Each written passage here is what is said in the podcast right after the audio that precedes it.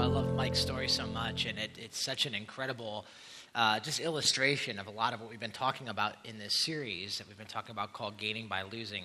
And, uh, and if you haven't been with us, basically in this series, what it is that we've been discussing is we've been talking about this very paradoxical principle that the Bible outlines for us of gaining by losing. We said basically, what the Bible teaches is this: the Bible says that the pathway uh, to gaining the abundant life, the, the pathway to gaining a life of fulfillment and purpose as God defines it and as God desires it, is paradoxically not found in, in, through selfish ambition or through trying to hoard or keep it for yourself, but rather it's actually found in purposefully and deliberately choosing to lose yourself uh, for the sake of God and the sake of others. And it's through our losing that we truly gain.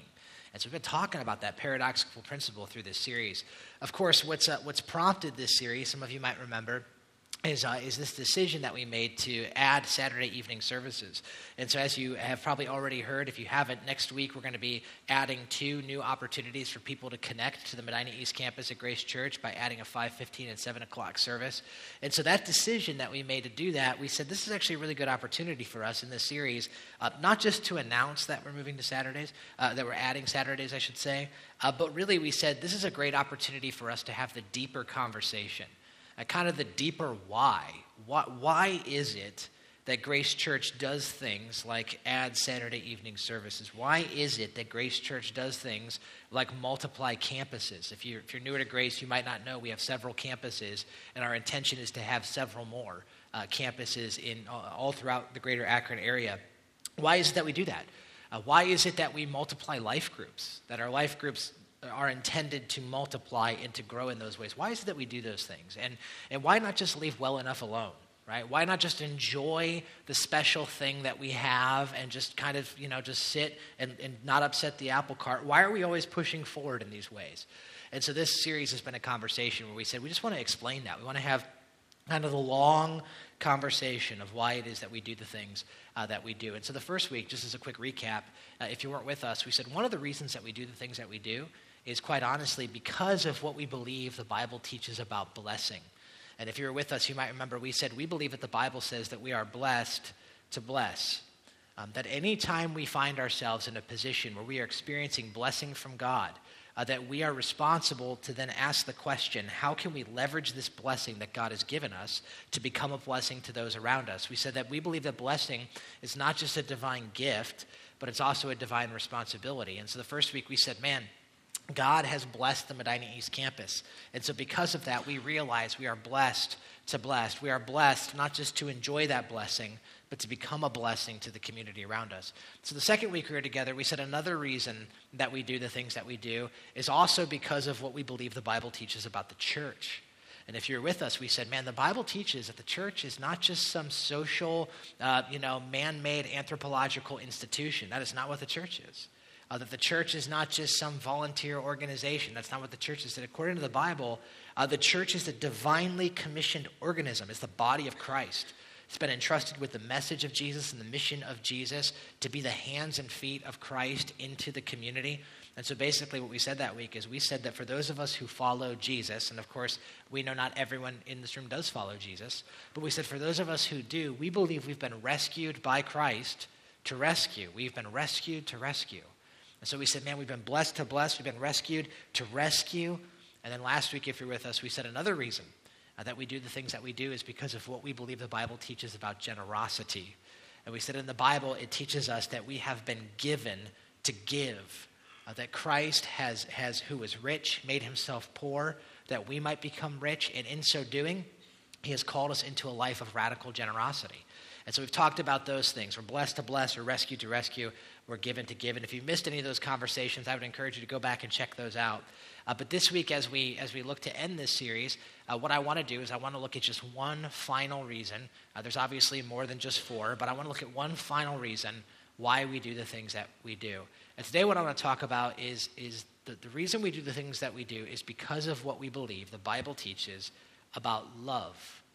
It's because of what we believe about love.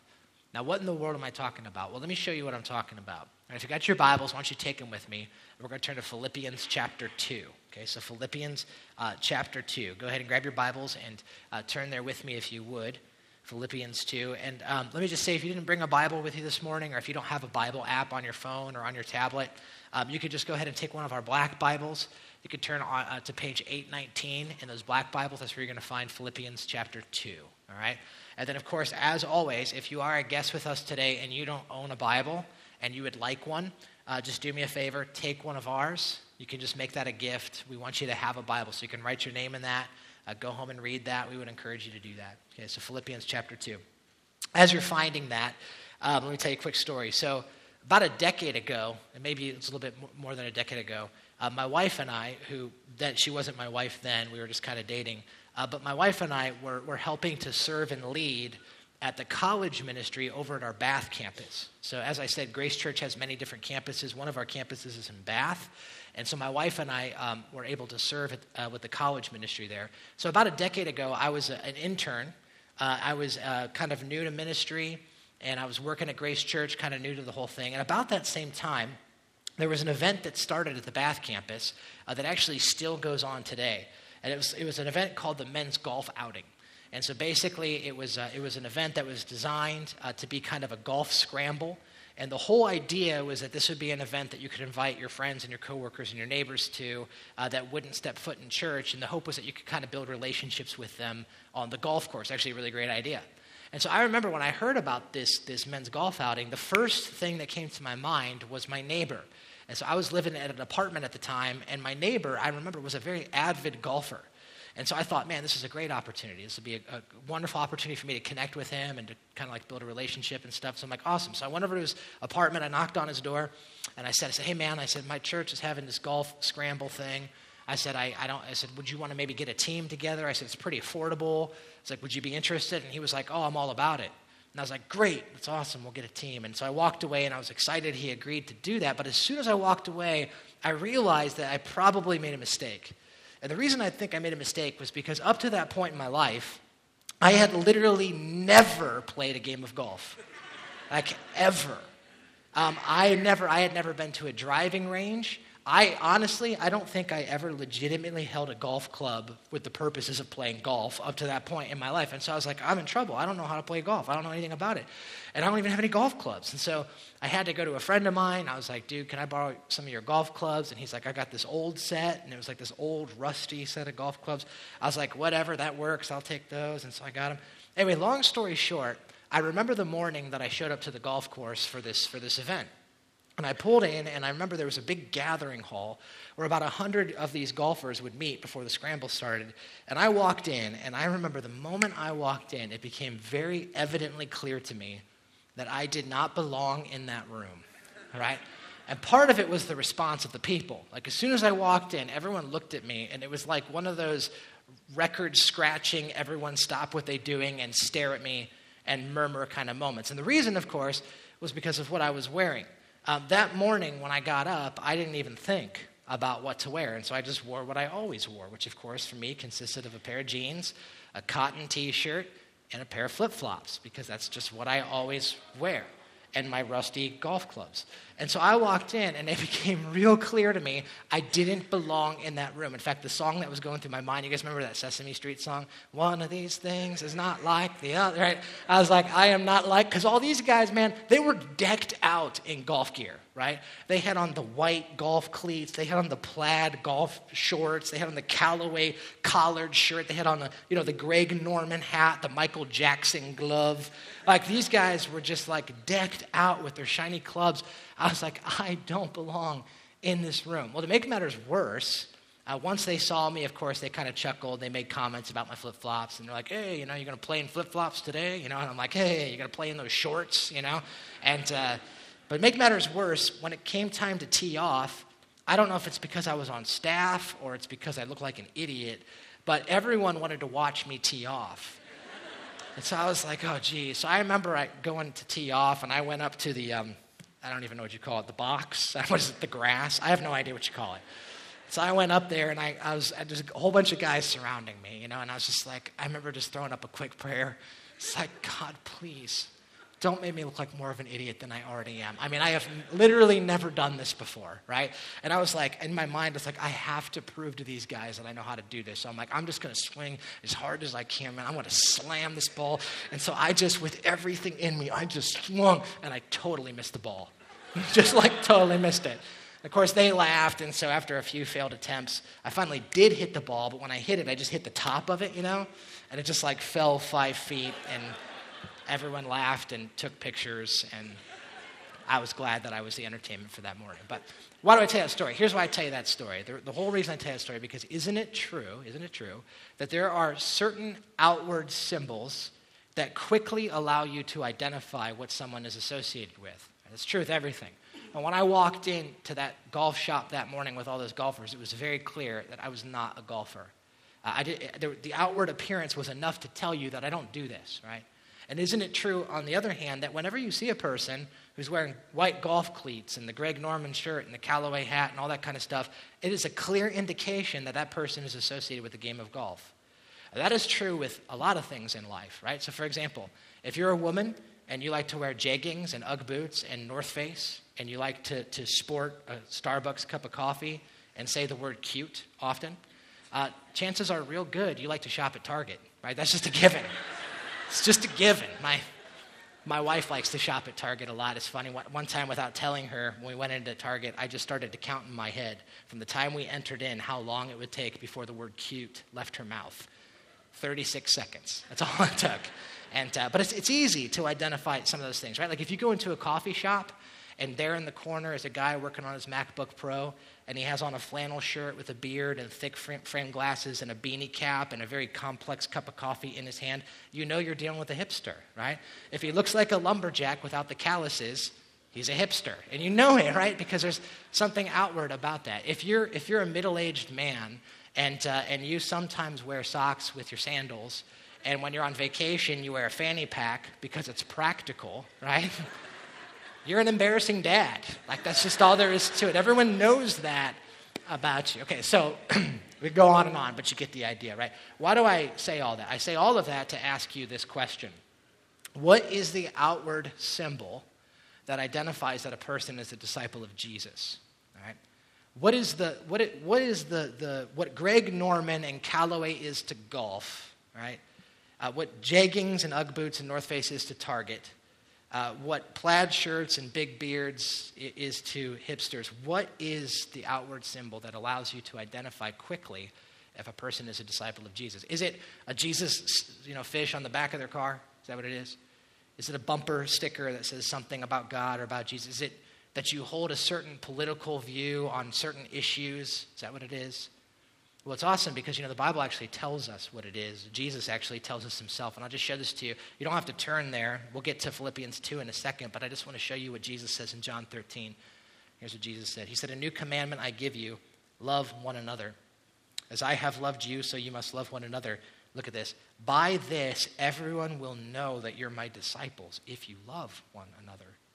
Here's what Jesus says He says, You want to know the mark? You want to know what it is that's going to identify you as a disciple of me? He says it's love. It's love. In other words, here's what Jesus says If you're a follower of Jesus and you are growing in your biblical knowledge and you are growing in your church involvement, which, by the way, those are awesome things, but you're not growing in your love for God and for others, then you're doing it wrong something's wrong something's off because what jesus says is he says listen if you if you truly are my disciple and you truly do follow me it's going to show up and the mark of that is ultimately through love but i think it's important that we clarify that when jesus says the mark of a christian is love that he's referring to a very specific kind of love He's not just talking about some kind of kumbaya, warm feelings, kind of warm, fuzzy type of thing. I think he's thinking about a different type of love than we tend to define it. As you guys know, in our culture, we have a certain definition of love. In fact, I actually went online uh, to an online dictionary this week and I looked up kind of the baseline definition of love, and here's what I found Love, according to the online dictionary, is a feeling of strong or constant affection for a person or a thing. That's, that tends to be the way we define love, right? It's a noun. It's, uh, it's something that you fall in, it's something that you fall out of. It's a strong feeling of affection. That's what love is. But I just want you to know that when Jesus says the mark of a Christian is love, he's talking about something much deeper and much more profound than this type of love. What kind of love is he talking about? Well, I want you to look in at John 13. Look what Jesus says again. He says, A new commandment I give you love each other, love one another. Look at this. As I have loved you, so you must love one another. So Jesus says the kind of love that marks you as a disciple of Jesus is not just a warm, fuzzy, kumbaya love, it is Christ like love. It is loving like Jesus' love. And all of that begs a really important question. If, if, if the mark of a disciple of Jesus is Christ like love, loving like Jesus did, how did Jesus love? How did he love? Uh, what, is, what does the love of Christ look like? And you see, that's where Philippians chapter 2 comes in. Because in Philippians chapter 2, I believe what we have in front of us, I like to call it kind of the template of Christ like love. Okay, this is the blueprint of Christ like love. This will define for us how is it that Jesus Christ has loved us? And then, of course, the question, it, the natural question and response is how is it that we are called to love for those of us who follow Jesus? And we're going to find that in this passage. So let's read it together. Philippians chapter 2, here's how it starts. In verse 1, the Apostle Paul says, Therefore, if you have any encouragement from being united with Christ, if you have any comfort from his love, if you have any common sharing in the Spirit, if any tenderness and compassion, he says, then make my joy complete by being like minded. Look at this next part. Having the same love. Having the same love. Being one in spirit and one in mind. Right? So the Apostle Paul says, man, if you have any encouragement in Christ, if you have any comfort in his love, he says, make my joy complete. And I want you to have the same love and what kind of love are you talking about, Paul? Well, he's going to go on to define it. Look at verse 3. This is the love he's talking about. Do nothing out of selfish ambition or vain conceit, but rather in humility value others as above yourselves, not looking to your own interests, but each of you looking to the interests of others. Right, so let's just pause there for a minute. Uh, let's just break this, the, the, these couple of verses down because they're so powerful. I want you to notice how the Apostle Paul first starts. He says, Do nothing, do no thing, do not a thing, out of selfish ambition or vain conceit. Now, those two terms right there are very powerful terms and they're worth our consideration. So, the first thing he says is this He says, Do nothing, not a thing, out of selfish ambition. Now, some of you might have different translations there. The whole idea behind selfish ambition is self exaltation, it is self promotion. It is, I am considering my needs and my interests above those of other people. That's the idea. In fact, this word, selfish ambition, back in Bible times was used in a couple other ways. Let me just give you a couple of those. One of the ways in which this term was used was to talk about a mercenary soldier. Now, just think about that for a minute. You guys know what a mercenary soldier is, right? Mercenary soldier is a soldier who fights for pay. Uh, they don't fight for your cause, they don't fight for your country, they fight for a paycheck. They don't, they don't fight for your country, they don't fight for your cause, they fight for their own interests. And everyone knows you don't trust a mercenary soldier. You don't want to go into battle with a guy like that because he ain't going to lay it down because he's looking out for himself. And so, in one way that this term was used, it was to speak of a mercenary soldier. Another sense in which that term was used, and this is actually pretty relevant to our current cultural situation, uh, I think all of us can relate with this, it was also a term that was used to refer to political campaigning. Uh, think about that. Political campaigning, right? What are you doing when you're when you're campaigning politically? You're canvassing around promoting yourself exalting yourself, trying to tell everyone this is why I should be in office and this is why that person shouldn't. Here's the 10 reasons why I'd be the best president, and here's the 47 reasons that person wouldn't be. Back when they were in fourth grade, they used to torture their dog. You know, blah, blah, and I endorse this message, and, and all that kind of thing. That's the picture that comes to our mind. And so the Apostle Paul says, Do nothing, do not a thing out of selfish ambition, self promotion, self exaltation, self, self, um, putting yourself up on a pedestal. He says, do nothing out of selfish ambition. The second part, he says, or vain conceit. A vain conceit is also a really interesting term. Some of you guys have the translation that says this do nothing out of vain glory or empty glory. Literally, it means useless glory. It is to seek out my own glory, to puff myself up, to, to, to, to, to, to make myself um, elevated in some way. And so, all of these terms, both of these terms, do nothing out of selfish ambition or conceit. What do they have in common? And both of these terms are talking about a self exaltation, a self inflation, a self um, ascension, right? There's an upward motion to all of this.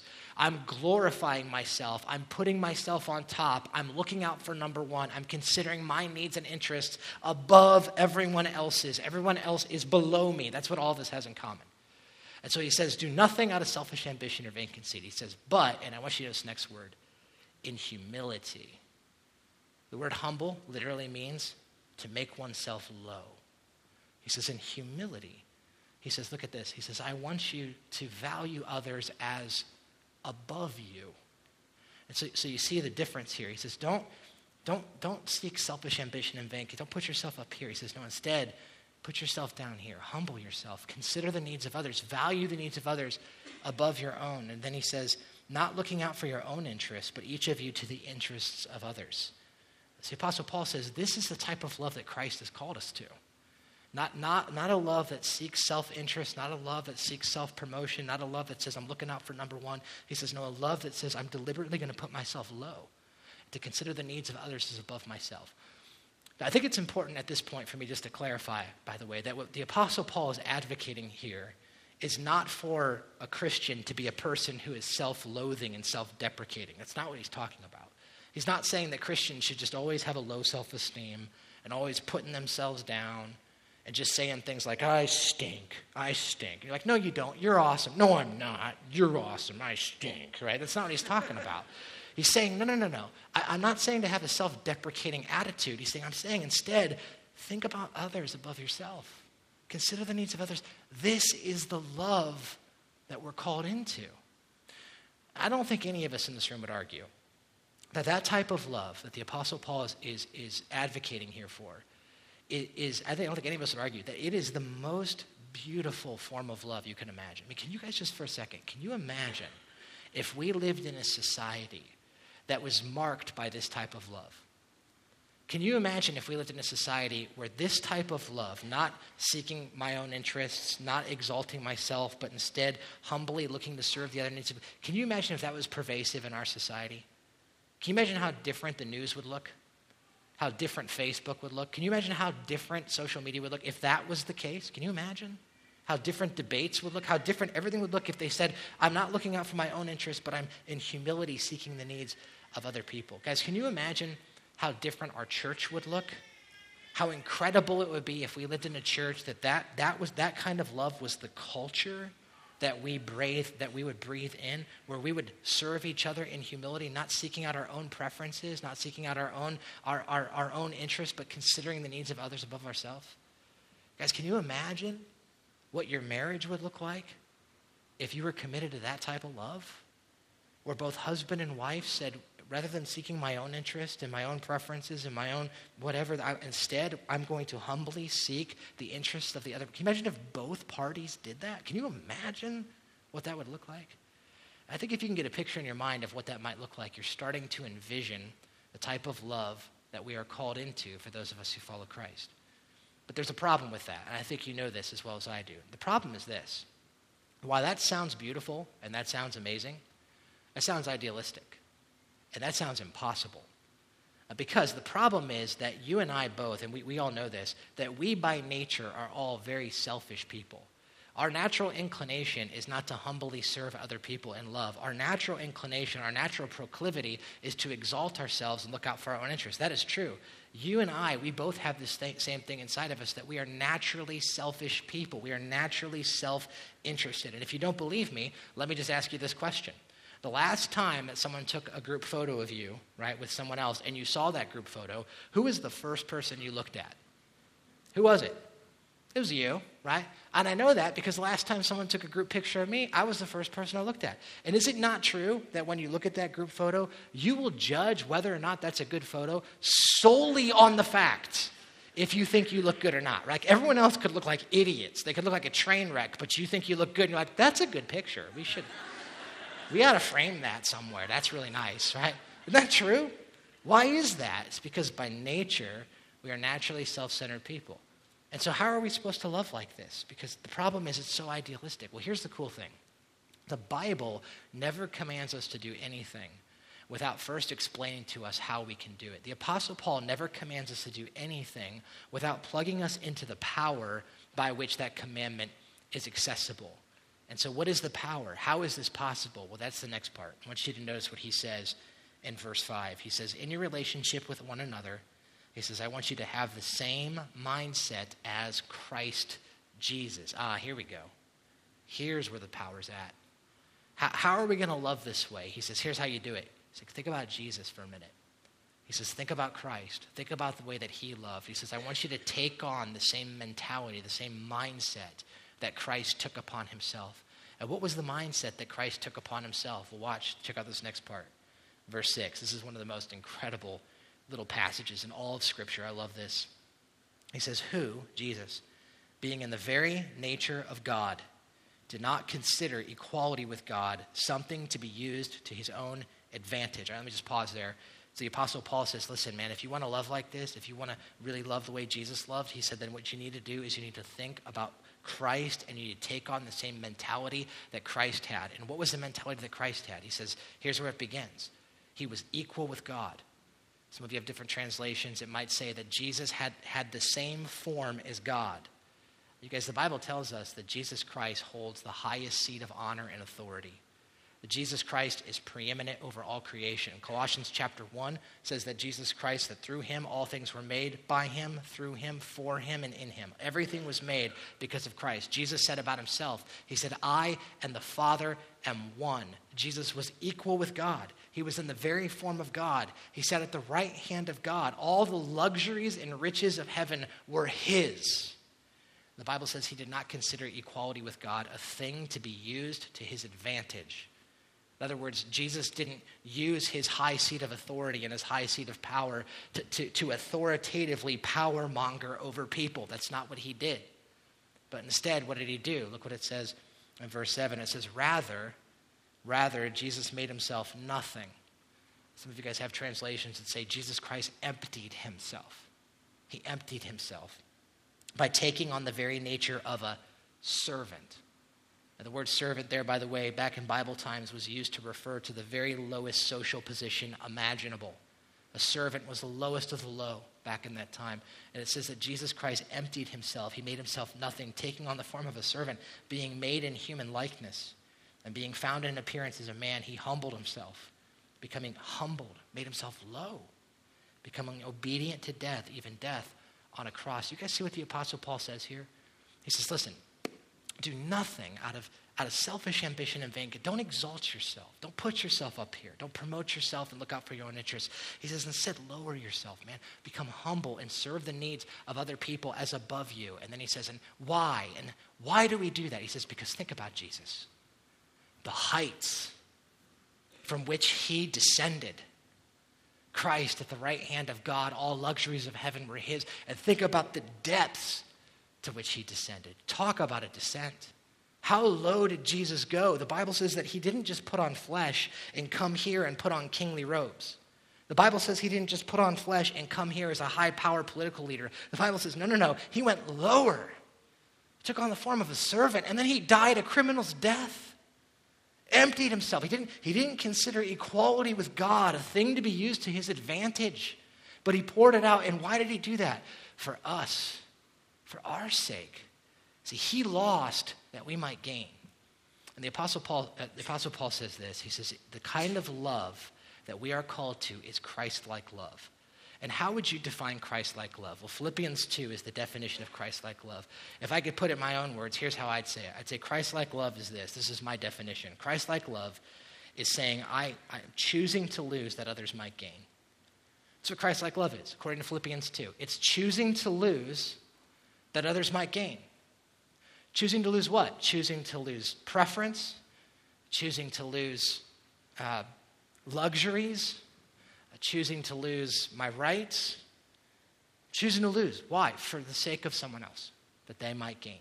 That is Christ like love, and that is the type of love that we're called into. You one of the, um, I think one of the clearest examples of this type of love uh, that is in all of Scripture, at least for me, of this type of love is when I think about Jesus' final moments on this earth. And, you know, the Bible tells us about, about the last moments that Jesus had on this planet and uh, with his disciples before he went to the cross. And one of the passages that has always gripped my heart is in John chapter 13. You don't have to flip there, I'll just show this to you. But in John chapter 13, I just want you to notice this. Okay, so just imagine this. Jesus, this is the night before he dies for the sins of humanity. If there's ever a night where you're just like, I'm going to be selfish tonight, like this would be the night. Tomorrow I'm going to die for the sins of the world. I think I can have a night off. And, and, but look what it says. This is crazy. John 13, verse 2. It says, The evening meal was in progress. This is the Last Supper, right? So you guys remember that painting? It says, And the devil had already prompted Judas, the son of Simon Iscariot, to betray Jesus. Jesus knew that the Father had put all things under his power and that he had come from God and he was returning to God. Now, let me just pause there for a minute. I just want you to consider for a minute the fact pattern of, of, of these two verses. So it says in, in these two verses, the evening meal had happened. Jesus already knew that Judas was going to betray him. He already knew that. Jesus already knew he was going to face the cross. He knew that. Jesus already knew that when he went to the cross, the disciples, who he had invested every waking moment in for the past three years, were going to abandon him. He knew that. But look what else he knew in verse 3. Jesus knew that the Father had put all things under his power and that he had come from God and he was returning to God. So, in other words, Jesus also knew he was the most powerful person in the universe at that moment. Now, and, what did, and what did Jesus do with that fact pattern? Well, before I tell you what Jesus did, let me tell you what I would do if I had that fact pattern. All right? If I had that fact pattern, um, these guys that I have invested in are all going to abandon me. That guy's going to betray me. I'm going to go to the cross tomorrow, and I'm the most powerful person in the universe. You know what I would do? I'd be like, forget it, man. I'm going to use this power for my advantage, and I'm going to destroy all these guys, right? These, these 11 guys who are going to abandon me, I'm going to, like, you know, do something with my magic God powers that's really going to give them an itchy rash or something. And then Judas, like, he's going to betray me. So I want him to be hated by everyone. So I don't know. I'm going to, like, use my magic God powers and make him a cat or something, you know? And that's what I'm going to do. And I'm just going to use my powers to, to, to leverage them for my own advantage. But you guys, the, the cool thing is the Bible says this it says that Jesus Christ did not consider equality with God a thing to be used to his advantage. So, what did he do when he realized? Look what it says. It says this in verse 4 So, it's one of the most powerful two letters in the entire Bible. So, so he got up from the meal. He took off his outer clothing. He wrapped a towel around his waist. He took on the position of a servant. And after that, he poured water into a basin and he started to wash their feet, drying them with the towel that was wrapped around him. What did Christ do? In the final moments before he went to the cross, he was serving his disciples, he was washing their feet. And not just that, in John chapter 17, the Bible says the night before Jesus went to the cross, you know what he was doing? He was praying. He was praying for them, and he was praying for us. And then in John chapter 19, it says that Jesus gave. He gave everything on the cross, he gave his very life. We looked at, we looked at 2 Corinthians last week that Jesus, who is rich, made himself poor that we might become rich. And he did all of that for the sake of his disciples, that they might also turn and make disciples. And so, what did Jesus do? He chose to lose, and he prayed, and he served, and he gave, and he made disciples. And he did it all that we might gain. This is the kind of love. And the Bible says that once we realize what Jesus Christ has done for us, that he has made a decision to choose to lose that we might gain, that that love begins to grip our hearts. And when it begins to grip our hearts and it begins to work itself in us, that it starts to ooze out of us. And that people know that we're disciples because we are armed and we are equipped with that same type of love. So at the, the beginning of this message, I said one of the reasons that we, we're going to Saturday services is because of what we believe about love. And so, practically speaking, some of you are like, so what exactly does that mean? How does that actually work itself out? I think the best way to explain that, quite honestly, is, is like this. All right, the best way I know how to explain it. So, back in 1944, in uh, Barberton, Ohio, right, Barberton of all places, can anything good come out of Barberton? At Barberton, Ohio, there was a, uh, sorry if you're from Barberton, uh, not because I said that, but because you're from Barberton, right? I'm, just, I'm joking. I'm, I'm joking. Don't, don't hurt me. So, so Barberton, Ohio, back in 1944, there was a handful of people who were disciples of Jesus. And they were gripped, gripped by the love of Christ. And they said, Man, Jesus Christ chose to lose that we might gain. And they said, So you know what? We're going to choose to lose that others might gain. And so they did. They said, We're going to start praying for our community. We're going to start serving the needs of our community. They said, We're going to start giving of our time and our resources for the sake of the people around us. And they said, We're going to make disciples. We're going to make, we're going to pray, serve, give, and make disciples. And they did. And they actually started a little church in 1944. It was called the Barberton Bible Church with a handful of people. They didn't even have a building. They met in a baker's shop, of all places. And they would meet in there, and they said, We are so gripped with the love of Jesus, we don't even know what we're doing.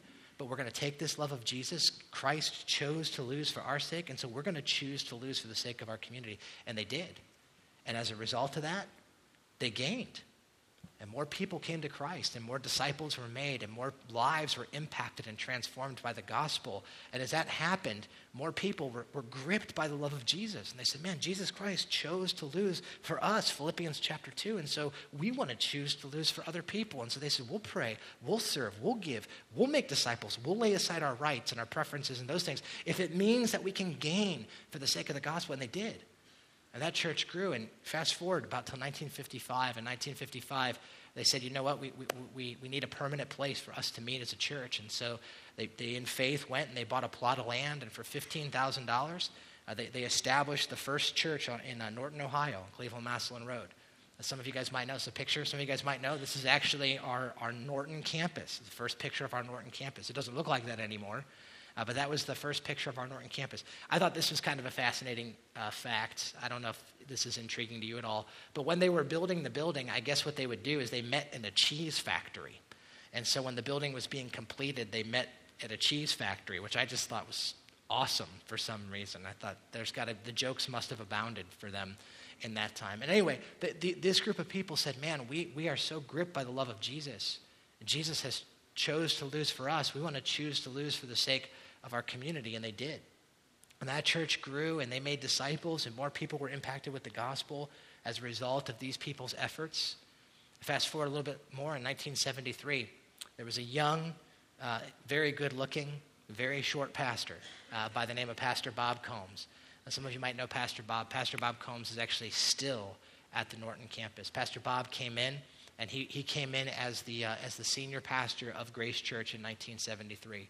And Pastor Bob was a man who was gripped by the sacrificial love of Jesus.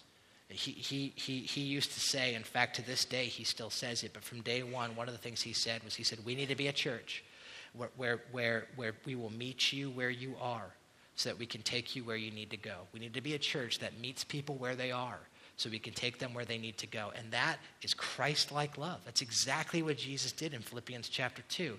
Christ said, I'm going to come to you. I'm going to empty myself of my glory to meet you where you are so that I can take you where you need to go. And Pastor Bob was gripped by this love of Jesus. And he said, Jesus Christ chose to lose that we might gain. And so we as a church, we need to choose to lose that others might gain. And so we need to pray, we need to serve, and we need to give, and we need to make disciples together. And they did. And that church grew explosively. And then in the mid 90s, about 1993, they finally got to a place where, where they had grown so much they needed to add staff. And in 1993, Pastor Bob started a conversation with a young man who was fresh out of college by the name of Jeff Bogue. And Jeff Bogue, as some of you guys might know, he's the senior pastor of Grace Church today. I actually pulled up this picture. I wanted to show you this picture of him, partially because he looks creepy in it, and uh, Heidi's pregnant, but especially because of, of that guy back there. You see him? That, I don't know who that is, but that's got to easily be one of the creepiest pictures I've ever seen in my life. So I thought maybe that'd be worth showing you. Uh, Pastor Jeff came in in 1993, and he was a man, and he and Heidi were gripped with the love of Jesus. They said, Man, Jesus chose to lose that we might gain, and so we, we, we, we sign up. We want to choose to lose that others might gain as a result of that. And so they continued to lead. Jeff is a phenomenal leader, and, and that church continued to grow. And people continued to be gripped with the love of Jesus and said, We'll choose to lose. We'll pray, we'll serve, we'll give, we'll make disciples. And around that same time, about in the mid 90s, there was another church up the street. That church was called the Fairlawn Grace Brethren Church. And that church has its own story that we, we don't have time to get into. But basically, by the late 90s, uh, this church uh, had, had underwent a lot of leadership transitions, and it was facing a very critical decision. The church had dwindled down. There was about 60 people there. But those people that were there, they were faithful and they loved Jesus and they were gripped with the love of Christ. As a matter of fact, as a result of this group of people and as a result of that church, that's how I came to know Christ. I came to know Christ at the Fairlawn Grace Brethren Church when I was 17 years old because a group of people said, We'll lose if it means that other people might gain. We'll, we'll lose our, our time and our energy and those things if it means that these teenagers will be reached for Jesus. And I came to know Christ as a result of that. In the late 90s, though, this church was in a place where they were getting ready to shut their doors and they were facing some big critical decisions. And basically, they said this they said, listen, we can either choose to stay as we are, We can either choose what's comfortable to us, we can choose our preferences, we can choose what we've always done, or they said, or we can choose to lose. We can choose to lose. If it means that other people might gain, then we'll do that. And they, and they said, we'll do it. And that group of people basically started a conversation with Pastor Bob. They said, Pastor Bob, would you consider starting another campus of Grace Church? And that's how the Bath campus started. In the year 2000, January 2000, the Bath campus uh, started over in Fairlawn, what used to be the Fairlawn Grace Brethren Church. I just got to tell you, for those people who were part of that Fairlawn Grace Brethren Church, that was not easy for them. That was a deliberate decision to choose to lose. They laid aside their comforts, they laid aside their preferences. And I'll never forget, Jeff, Jeff tells this story about a woman that I, I, actually knew very well, very loved woman. Her name was Arletta Peters. I actually have a picture of her. This is Arletta. Arletta is such a sweet, sweet woman. By the time the Bath campus started, she was about 80 years old at that time. Uh, she was a widow. Uh, she had been a widow for about 15 years up to that point. Uh, since this picture, of course, she's, she's went home to be with Jesus. But I never forget a conversation that Jeff uh, re- recounts. I love it when he tells a story. But he said when they were talking about starting the Bath campus, uh, one of the people that, were, that was part of the Fairlawn Grace Brethren Church was Arletta. And Arletta came up to Jeff after one of the meetings and she said, Jeff, she said, if we do this, if we do this campus thing, I know it's going to be a lot of changes. I know it's going to upset a lot of the, the things that we are already doing and the things that we're comfortable with. And she said to Jeff, she said, but if we do this, does that mean that we're going to reach young people for Jesus? And Jeff said, Arletta, that's our goal. That's the one thing we're after. And Arletta said, this is so awesome. Arletta said, if that's the case, then I'm in. I am in. She said, I'll lay aside my preferences. I'll lay aside my rights. I'll lay aside what's comfortable to me. I will choose to lose if it means that others might gain. And Arletta did that because she's a disciple of Jesus. And that's what disciples of Jesus do. She laid aside her pride. It wasn't easy for her. In fact, I remember the Bath campus, she used to put cotton balls in her ears when the music was playing because it was too loud, and she'd have to cover her eyes because Jeff was so ugly. And she had to do all of that. It was a sacrifice for her to do those things. I remember so many, I would come in on Sunday morning and I would go back behind the coffee and I'd say hi to Arletta. She was such a sweet woman, and I cannot tell you how many times I would talk to her with tears in her eyes. She would look out at the cafe and she would see all the young families and all the crazy kids jumping all over stuff, just like in our cafe. It's like a jungle gym, kids hanging on stuff and that type of. And I remember so many times with tears in her eyes, instead of saying these kids and these eh, like they, people need to get control of their kids, she wouldn't do that. Instead, with tears in her eyes, she would say, "I love that there are so many young people here, because they need to know Jesus." And she chose to lose because she knew that if she would lose, that others might gain. And you guys, there's a group of people from the Norton campus who said, We'll choose to lose. We'll get up, we'll leave a very established church, and we will get up and we will come and we will pray and we'll serve and we'll give and we'll make disciples and we'll be part of a pioneering movement to start the Bath campus. As you guys know, the Bath campus has grown exponentially since its inception in the year 2000.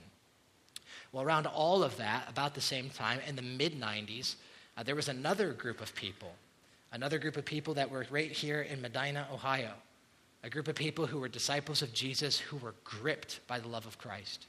Jesus Christ chose to lose that we might gain. And so we are so compelled that we want to choose to lose that others might gain.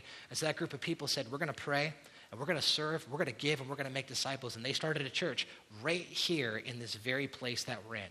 It's called the Shepherd's Grace Church. Some of you guys don't know that. Uh, back in 1996 and 1997, there was a pioneering group of people who were equipped with the love of Jesus who began to work right here. In fact, I'll just show you this is a news article. I think this is really cool. It says Newly formed Shepherd's Grace Church finds home and services in local factory. I don't know what it is about churches meeting in factories, but apparently that's a thing, right? But they would meet here, and, and it, this was actually a plastic molding factory.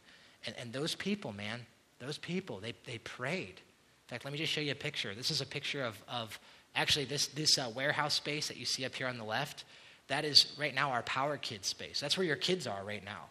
Uh, it doesn't look like that anymore, so they're safe, I promise, right?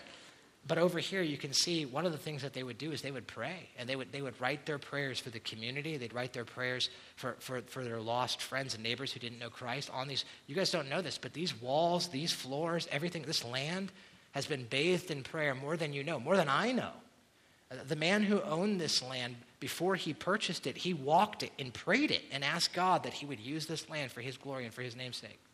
A group of people said, We'll pray. A group of people said, We'll serve. And they served. Most of the renovation that they did at the beginning, they did themselves. Just a couple pictures here. Uh, they served by, by serving the next generation through, ki- through kids' ministries, through children's ministries. They made disciples, equipped with the love of Jesus to make disciples as they went along to do those things. Man, this group of people was compelled with the love of Jesus. And then you fast forward to about 2012. About 2012, this church, Shepherd's Grace, had underwent some transitions, and they were put in a very critical place where they had to make some critical decisions. A small group of people that were here who loved Jesus and who were transformed by his love said either we decide to stay where we are, and we stay comfortable, and we hold on to what's special to us, and it was special. That we hold on to this, they said, or, or we choose to lose. And we lay aside our preferences and we lay aside our rights, just like Jesus did, so that others might gain. And they started a conversation under the, the leadership of a guy named Pastor John Summer. If you guys don't know John Summer, he's an amazing man. He's actually one of our life group leaders here now. Amazing man of God. Underneath his leadership, basically started a conversation with Pastor Jeff and said, What if we started another campus of Grace Church? And that began the conversations for the Medina East campus. And you guys, that decision for the Shepherd's Grace folks to say we are going to, to, to choose to lose that we might gain was not an easy one. So we're going to choose to lose our preferences. We're going to choose to lose what's comfortable, what's special to us. They said we're going to choose to let some young, crazy Italian guy who, let's face it, is really good looking, come in here and lead us. It's crazy. It's crazy, but they chose to lose. And you guys, there's a group of people from Bath and a group of people from Norton that said, we'll choose to lose too and they raised their hand and they said, We will leave a fully established campus with full children's ministry and full youth ministries, and we will uproot our families from a church where it's easy to hide, where it's easy to be the Christian ninja that slips in and slips out and gets what I need, and that's all I do. They said, We will lose, we will come, and we will pray, and we will serve, and we will give, and we'll make disciples if it means that others might gain. December 2012, the Medina East campus started. You guys, since then, the Barberton campus has started. A group of people from Medina, from Bath, and from Norton said, We'll choose to lose. We'll get up. We'll sacrifice off our comforts and our luxuries and our rights. We'll uproot our families. We'll pray. We'll serve. We'll give. We'll make disciples because Jesus Christ chose to lose that we might gain. We will choose to lose that others might gain. The Ellet campus is now starting.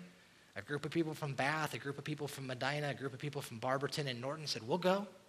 We you guys want to hear something crazy?